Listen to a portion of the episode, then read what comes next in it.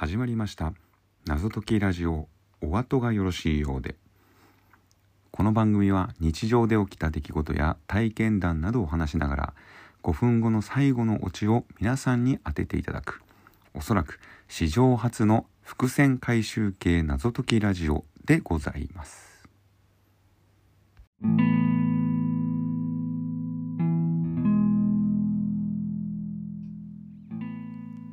コナン好きですか？いやーすごいですよね。今度コナン映画がやるみたいなんですけれども第もう26弾。そんなにやってましたか、まあ、この間ねえー、単行本が100巻迎えましたからね。それぐらいこう長く愛され続けているということですよね。僕はやっぱり第2弾の映画が好きでしてあれは14番目の「ターゲット」っていうサブタイトルでしたけれども、まあ、まあ彼らのねキャラクターの名前に数字が入っていて「新1」だったら、まあ、スペードの1、まあ、スペードですよね。とか「小五郎は5」とかですねそういうちゃんと登場人物のキャラクターの名前もえー、その作中のこう、まあ、ヒントになっていると重要な、えー、まあ、ネクストコナンズヒントになっているというね感じでしたね。まあ、そんな長い、えー、まあ、長く続いている単行本、まあ、コナンなんですけれどもね、まあ、26弾映画第26弾の、えー、サブタイトルは、えーこれは国鉄と書いて黒金のサブマリンと、まあ、いうタイトルですね。この毎回、えー、漢字があってその次に何とかの、えー、英語みたいなねなんとかのシンフォニーとかなんかそういうのよくこないやりがちですよね。うん、まあまあそんなことがありましたけどね。えー、まあキャラクターもいっぱい最近コナンはねもう出てますよね。あの僕唯一、えー、できるものまでがありましてあの赤い周一だ。ありがとなポーズ。ここからは俺に任せてほしい。ねえおじちゃん。ここにロープがあるよ。ありがとねコナン。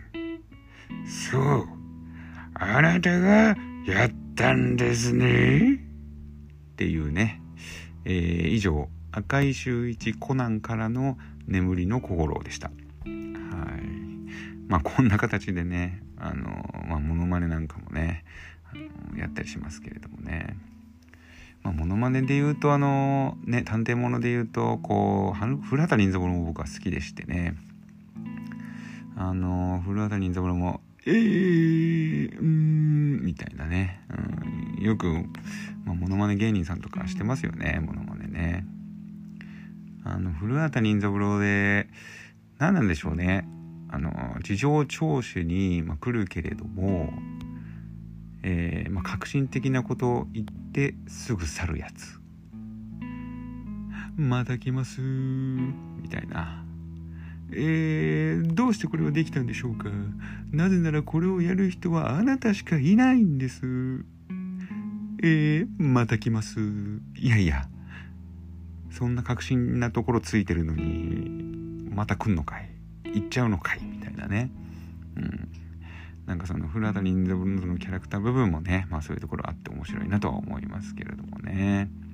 うん。あのいつもこう、始まる時ね古畑任三郎さんがこう来る時登場するシーンっていうのは大体黒のロングコートでねこうママチャリ乗ってねドゥドゥンドゥドゥドゥドゥンドゥドゥンドゥドゥドゥドゥンみたいなねあの音楽もいいっすよねうんまあまあそんな感じでねあのまあ、ちょっとプライベートの話を一つまあ、黒のロングコートといえばまあ最近は寒いんでね僕もロングコートを着てね外を歩くようにしてますけれどもこの間行ったあの、まあ、新宿にある居酒屋なんですけれどもうんまあ寒いからねちょっとまあおでんの、えー、食べれる居酒屋っていうところで、えー、居酒屋たけしっていうところがね新宿3丁目にあるんですけれどもこれはねまた美味しくてですねここが。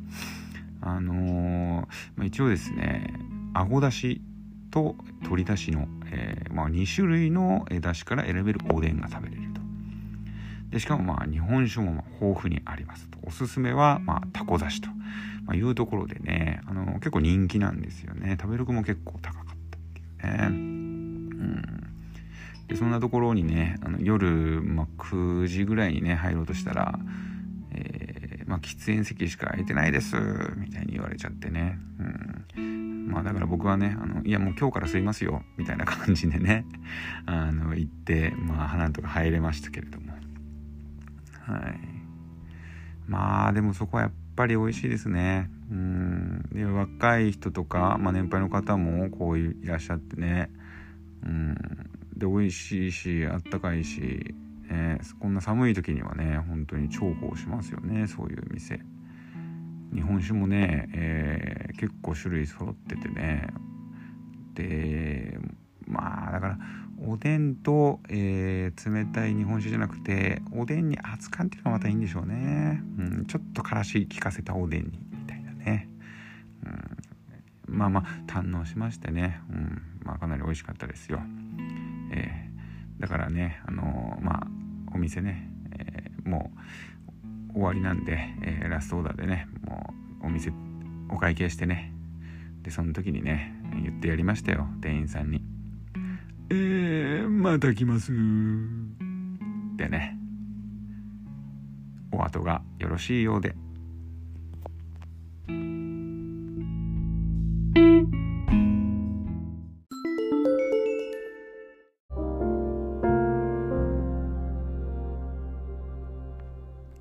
いかがでしたでしょうか？それではまたお会いしましょう。謎解きラジオお後がよろしいようで。お次もよろしいようで。